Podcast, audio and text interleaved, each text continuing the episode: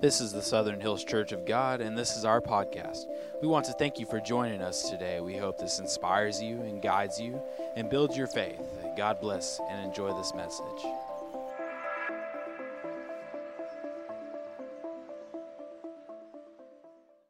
There's a message that's probably being preached today in a hundred or more different churches, and, and it's on the healing of the blind man as Jesus was making his entry into Jerusalem. And I want you to know that this service is no different today, but I really want you to know and I really want you to believe that no matter how many times one has heard this story, that I believe there's always something that we can learn from it. There's always something that we can take from that. But I wanted to start today's message by reading from you Luke chapter 19. If, if, if you have your word, you go with me to Luke chapter 19, verse number 28. And this is what it says. After Jesus had said this, he went on ahead, going up to uh, Jerusalem. As he approached Bethphage and Bethany at the hill called the Mount of Olives, he sent two of his disciples, saying to them, Go to the village ahead of you. And as you enter it, you will find a colt tied there, which no one has ever ridden. Untie it and bring it here. If anyone asks you, Why are you untying it? say, The Lord needs it.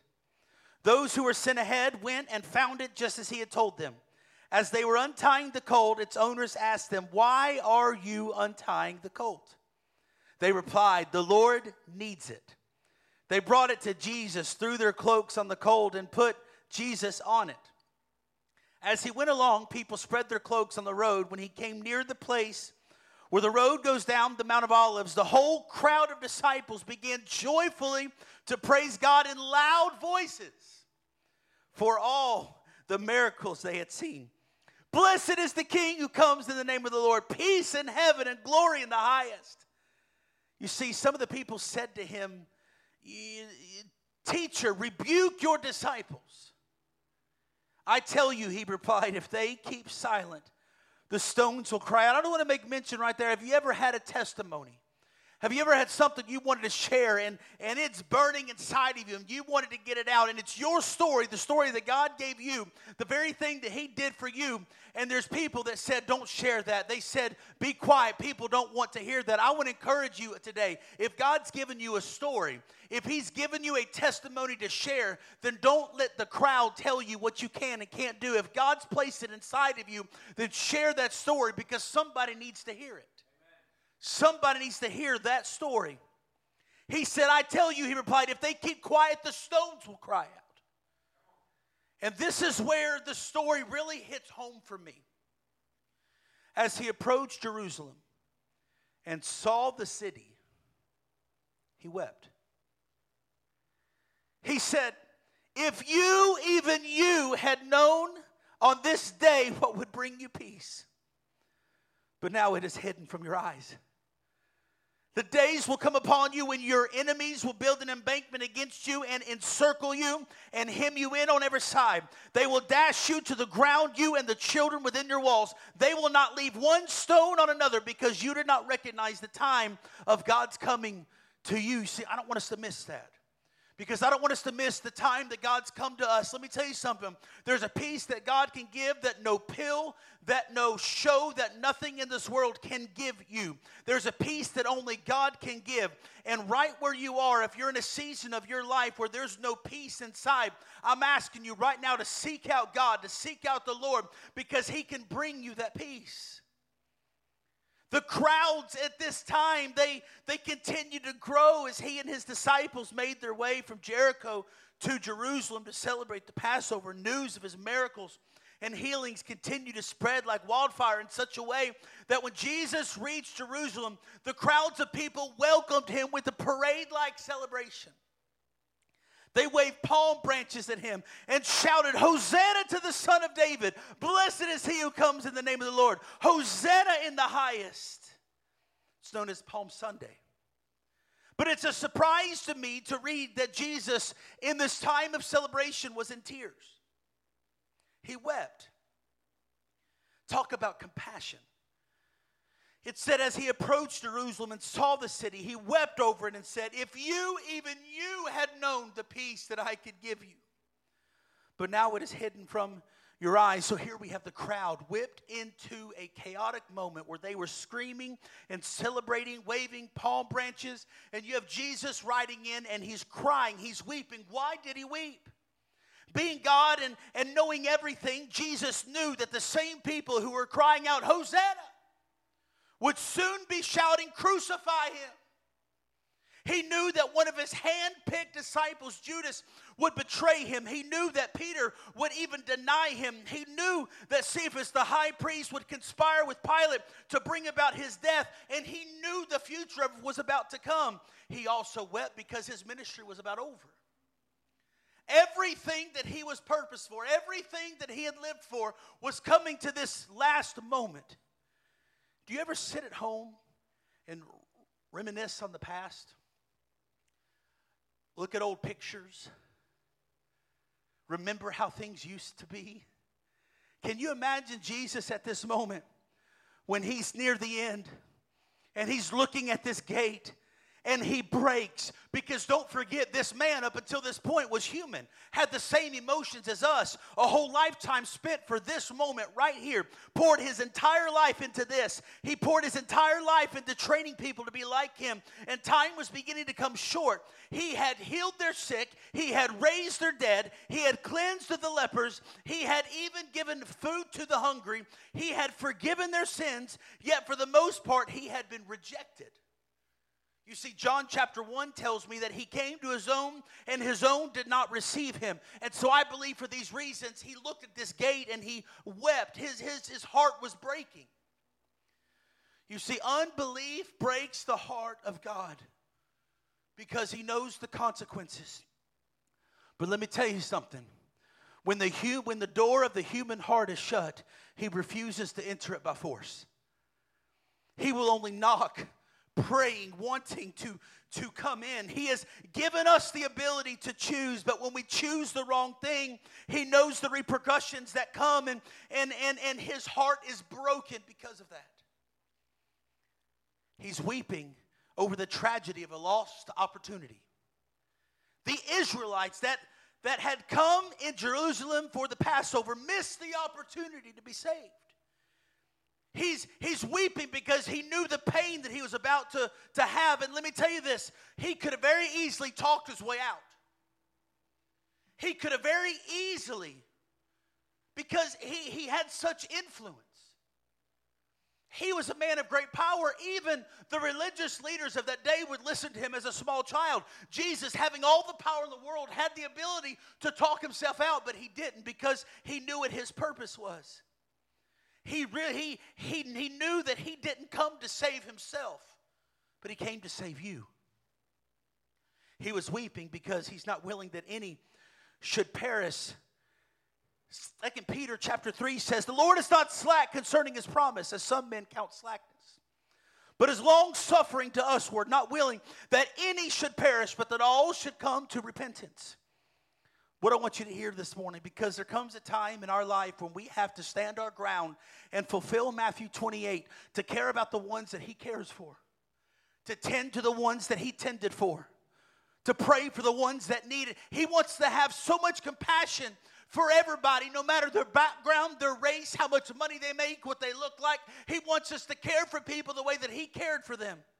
He wants every person, every person that day that waved the palm branches in him, he looked at them and he saw them and could see right through them. And as he was going, he knew their story. And so he's weeping because he knows what's about to happen. He knows what's about to come. And he's begging you today just know me, know who I am.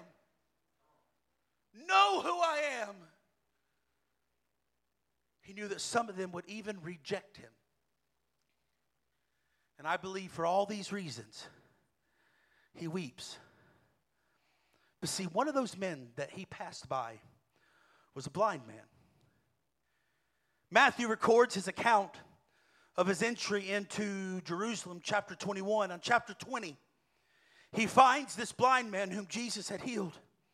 It's interesting to note that um, Jericho, the city where Jesus healed him, just down the road, about a 15 mile walk, was known in those days as the city of palms.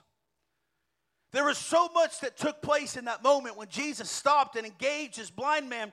And the first time we come to the story is found in Matthew chapter 20, verse number 29, where it says, And as they went out of Jericho, a great crowd followed him. And behold, there were two blind men sitting by the roadside. And when they had heard that Jesus was passing by, they cried out, Lord, have mercy on us, son of David. The crowd rebuked them, telling them to be silent, but they cried out all the more, Lord, have mercy on us, son of David. And stopping, Jesus called them and said, What do you want me to do for you? They said to him, Lord, let our eyes be opened. And Jesus, in pity, touched their eyes, and immediately they recovered their sight. After reading Matthew's account of this miracle that Jesus performed that day, some may note that the text just stated there were two blind men, but none of them were mentioned by name. While readers of the Bible first see this miraculous healing when reading Matthew's gospel, both Mark chapter 10 and Luke chapter 18 retell the same story from a different viewpoint. Matthew tells us there were two blind men, but doesn't name them. Mark shares with us the name of this man, Bartimaeus. He was healed on that day when Jesus was headed into Jericho, but makes no mention of another blind man. And then Luke also says that Jesus was headed into um, Jericho where he encountered a blind beggar, but didn't mention any other blind man. And, and, and I, I know that the scholars believe today that it's the same encounter, even though there are slightly different details mentioned within the three gospel accounts. And as a matter of fact, let me just make mention it's very possible because of what this place was known for. Because there, there was a special oil that came from the palm tree that helped the blind man, that, that helped with that pain, that it's very possible that there were many, many, many blind as he was walking this road. I mean, think about it. The Messiah is coming. If, if, if anything, they knew that this was the only man that could heal them. So if you knew that the Messiah was coming, wouldn't you try to get there too? The only one that could heal me. While both Mark and Luke state that Jesus was headed to Jericho, Matthew chapter 20 says, as they went out of, of so was he going in or was he going out? And they were actually doing both. There's a Roman Jericho that was built a mile away from the original site and is closer to the Roman road that leads up to uh, Jerusalem. There is an old Israelite Jericho, the site that Joshua marched around. So when it says that he came into and came out of, both of them are actually right. Thousands of people would have traveled along the road as they all headed towards Jerusalem to wave the palms. The fact that Jesus was on his way made for a lively buzz of chatter that people were aware of due to his miracles and teachings that had continued to gain traction. And per the text, it says, And behold, there were two blind men sitting by the roadside. And when he heard that Jesus was passing by, they cried out, Lord, have mercy on us, son of David. Matthew says that the blind men cried out. Now, we can cry, we can whine, we can make noises like that, but the Greek word here is called kradzo. And kradzo is used for any sort of screaming or anguished shout. The word kradzo is also used for the rantings of insane people and the cries of a woman giving child uh, in, in, in actual childbirth. So you can imagine what the sound would be like when the crowds would soon shout for Jesus to be crucified. The word that Mark chose to describe that scene was kradzo. Just before Jesus yielded his spirit on the cross, it tells us that Jesus first cried out the same word kradzo. And if the blind men were ever going to get the attention of Jesus, in a crowd of thousands of people, they had to cry out and scream like they had never done before. Because let me tell you something sometimes that's what it takes to reach the master. Sometimes that's what it takes to, to get what it is God wants you. We have to be open and willing to say, Jesus! And have that type of anguish shout, like, I'm not leaving this moment until I find you. And that's what this man did. They cried out for Jesus to have mercy. And the next part of this passage says, the crowd rebuked them, telling them to be silent. Have you ever felt like you've been passed over? Like nobody cares? Almost as if you are ready for something to happen and someone or something tells you to be quiet. You see, the thing about the story that's so captivating to me is the fact that it represents a person who'd been kind of pushed aside by the rest of everybody else who had passed them by many, many, many different times. And perhaps you today watching this service Find yourself just like this man. You feel like opportunities have passed you by. You felt like relationships have moved on without you and you're left just alone. You find that perhaps you just feel like you are a damaged goods, not good enough. And so I sit here as people go by, continue to do great things, and no one has ever stopped to check on me. And that's sometimes the way that we feel, but I want to give you some encouragement today if you're watching online and that's how you feel, see, the blind man might have felt that too. He might have felt like he's always been in the wrong place at the wrong time. But what he didn't know at that, in that moment was he was in the perfect place for God to do something amazing in and through him. You're going to find that you're actually where you just need to be. And the blind man was there. You see, Jesus was leaving Jericho to head to uh, Jerusalem. The reason why he was headed was for the Passover, it, it would be the last Passover meal. And, and then after that, he was arrested. He was accused, beaten, and ultimately, ultimately crucified. And that's where he was headed. So you could say that at this moment he was at the pinnacle the max of where he was. This was his mission, where he was going. But God, for a moment, in this moment, redirects his steps to this man that just cried out for him. But watch what happens when these men were told to be quiet, because I can imagine the commotion going on. Crowds of people screaming, waving, Hosanna! And this blind man who can't see what's going on can't even see if there's somebody in front of him, has to, in that moment, scream with such passion that he exceeds the level of everybody else around him. And when they were told to be quiet, watch what happens. But they cried out all the more. Lord, have mercy on us, son of David. Why? Because they were desperate. They needed something, they needed a touch from God. You see, often when cries of desperation go out, it makes the crowd nearby uncomfortable. They didn't care. They knew the Messiah was there and they knew his heart. And it's because of people like him that I believe Jesus made that journey and wept. But I want you to understand today, Jesus was in transit. He wasn't going to stop, had no plans to stop. He was moving to Jerusalem, and Bartimaeus seized an opportunity. I'm here to tell you today there are opportunities that will pass you by because you're afraid to scream out to the Master.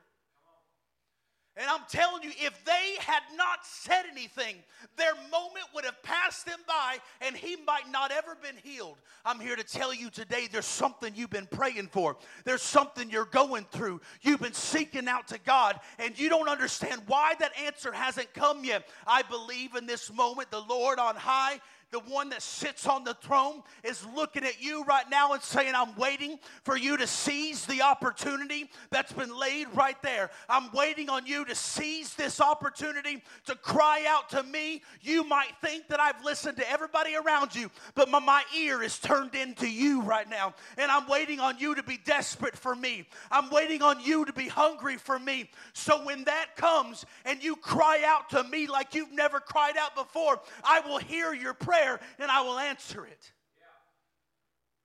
I'm telling you, sometimes it takes a Crodzo type scream to say, I don't care what people think about me. I don't care if they hear me and think that I'm crazy. My Messiah is walking by and I've got to get his attention. Come on. He said, Son of David, have mercy on me. You see, don't worry about what you don't have. Look at what you do have. In that moment, he might not have had sight, but he had ears to hear the Messiah was coming. He might not have had his sight, but he had voice to proclaim the good news that Jesus was there. Use what God has put in your hands. Today's a great day to seize what God has put in front of you. Stop with all the don'ts and I don't haves and all your excuses. It's time to stop the excuse making and start making memories. Start making opportunities. Start trudging towards what God has called you to do. And then when the men did that, I need you to watch what happens next. It says, and then he stopped. He stopped. Why did he stop? That wasn't his mission for that day. He was on his way to fulfill his purpose. But he stopped. Jesus called them and said, What do you want me to do for you? And when that moment happens, don't blink an eye. You tell it to God, whatever it is you want Him to do for you. They said to Him, Lord, let our eyes be open. And Jesus, in pity, touched their eyes, and immediately. I love that word because it means that it didn't happen a few moments later. It didn't take a couple months to happen. It said right at that moment when he heard the desperate cry, the desperate plea of the blind man, he said, immediately, immediately they recovered their sight. They got what they wanted. They had the attention of Jesus. Jesus stopped. Two of the most powerful words in the entire story is Jesus stopped and asked the men, What do you want me to do for you? Jesus asked him this question, and the blind man said, Lord or Rabbi, I want to see.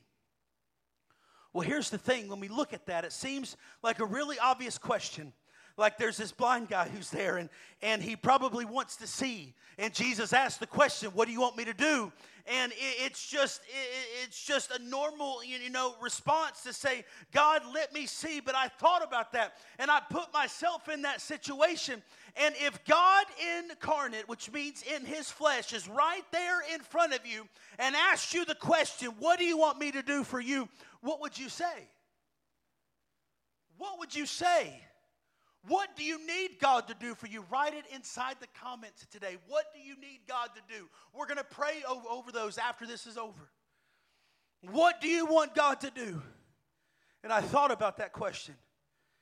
And if that question was asked to me, I'd probably say something like, I'd love for my kids to grow up and serve God. I'd love for them to be healthy and to be happy. I'd love for them to find great spouses one day and have a great life and and some of you may say that you pray for God to heal your marriage, to, to, to, to, to give you a spouse. God, you might be praying that, that God, I just need healing. Or you might even feel today that I don't know if there's purpose for my life. I, don't know what, what it is God wants me to do, and that might be your prayer today. And, and, and I'm telling you right now that when that question is asked, what do you want me to do for you? But then it dawned on me. The thing that I would actually ask for is the very thing that Jesus was headed to do. And that was become the perfect sacrifice for my sin that had separated me and separated me from God so that I could be made right, be made whole, be in relationship with Him. Because you see what happens to us when we make ourselves right with God? You see what happens to us when that becomes our prayer? What happens to us when we make the choice to say, I will no longer live in sin, but I will live for you. When we make that decision and that be our prayer, then everything else just falls into place. Well, now I can parent better because my relationship is good with Him. Now I can be a better spouse because my relationship with God is strong.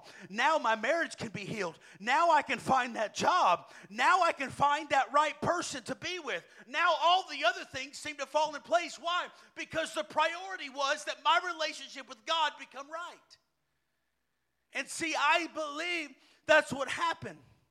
Why do I know that? Why do I think that? Because Bartimaeus said, Rabbi, I want to see. You see, the word in Greek is actually rabboni, which means my master, my savior. You see, before he'd be saying, remember, he said, Jesus, son of David.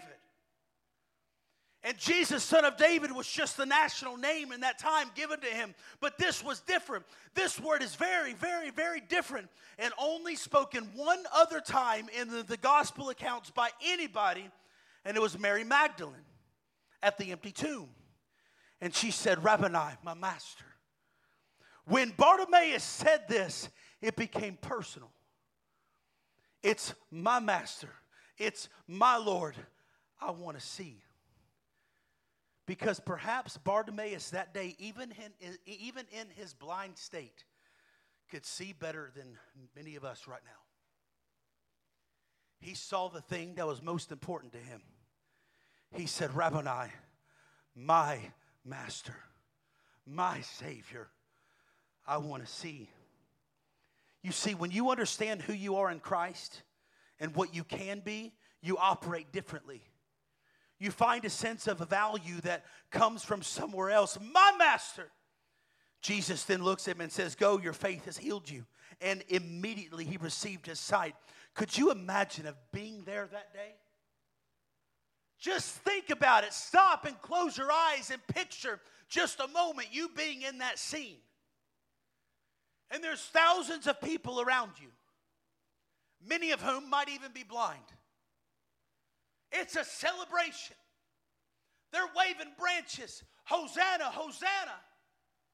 And this man, with everything inside of him, cries out to the deepest part of his soul and says, Rabboni, my master, my savior. I'm making it personal. This is my story. It's nobody else's, it's mine. And I want to make sure that he hears me. So, Rabboni, give me my sight.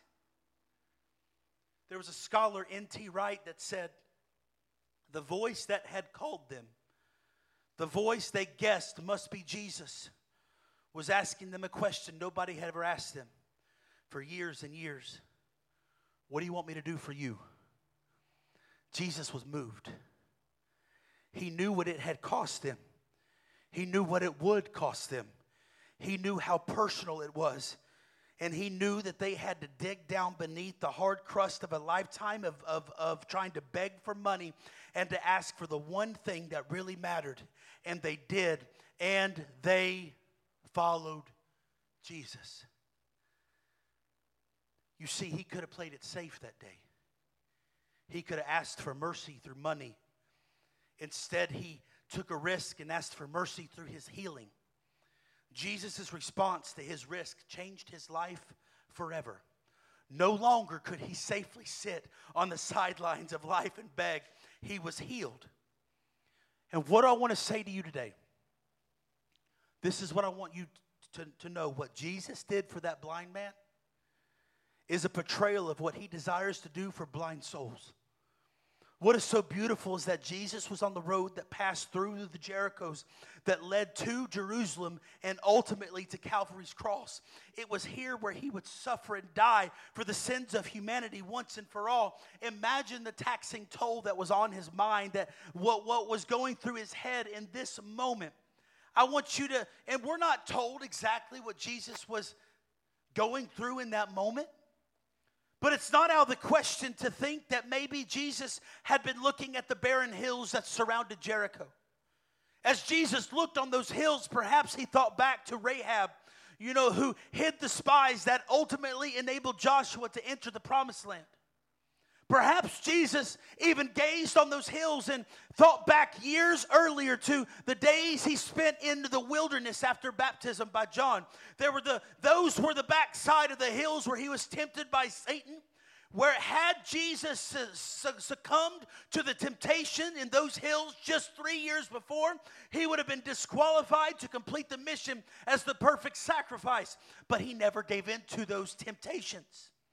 He won what must have been running through his mind as, as he pondered that time that prepared him for the moment that he was in right now? And even through all of those thoughts, even through all those emotions that Jesus might have been going through in that moment, through all those memories that crept into the back of his mind, he had the ability to hear the cries of a blind man.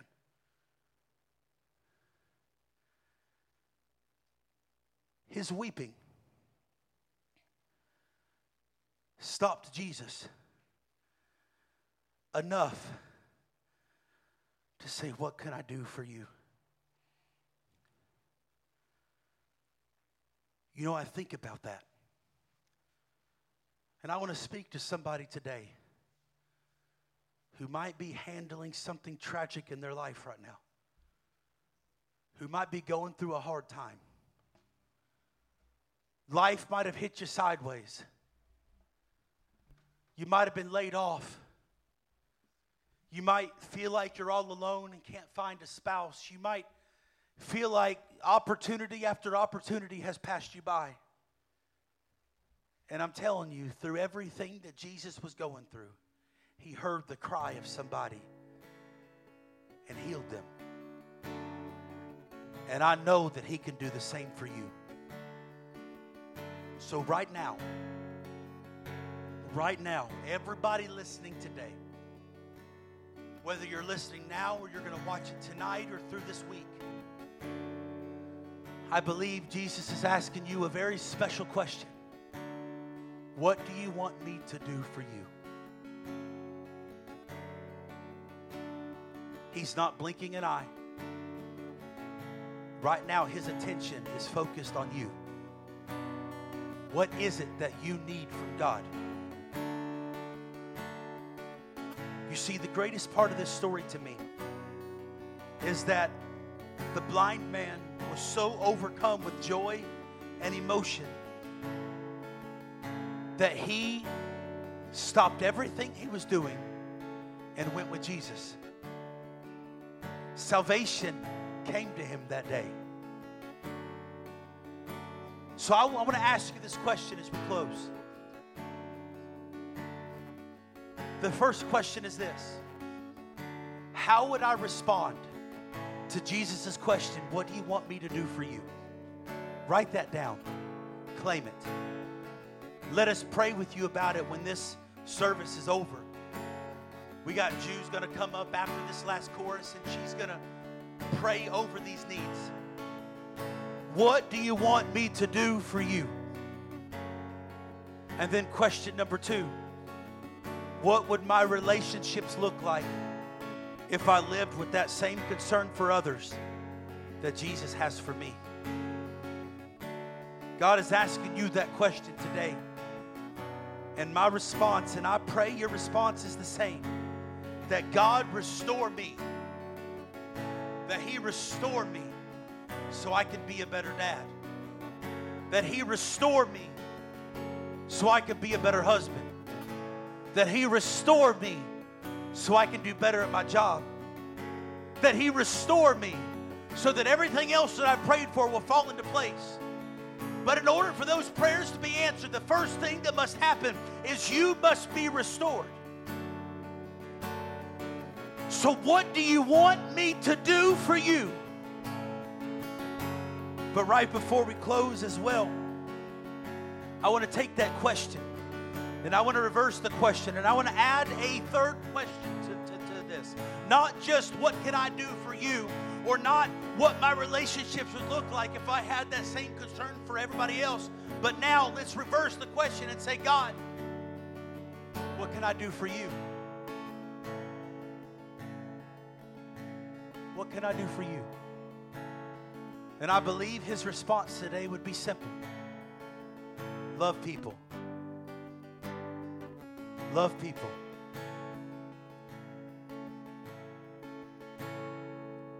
If you close your eyes, you bow your heads right where you are. I want to pray over you. And then Pastor Seth's going to lead us in a song. And then Jude's going to come up and she's going to pray over these requests. Is that you today? Is there something you need from God? Is it salvation? Do you know Jesus as your Lord and personal Savior? If not, I pray that you'd ask Him into your heart today. And if you did, let us know. Share it with us. Because I want to celebrate with you. But I want to pray with you today. Because I believe the same God that healed the blind man is the same God that can touch you. Would you pray with me? Lord, I thank you for this great word. I thank you for this time on this Palm Sunday.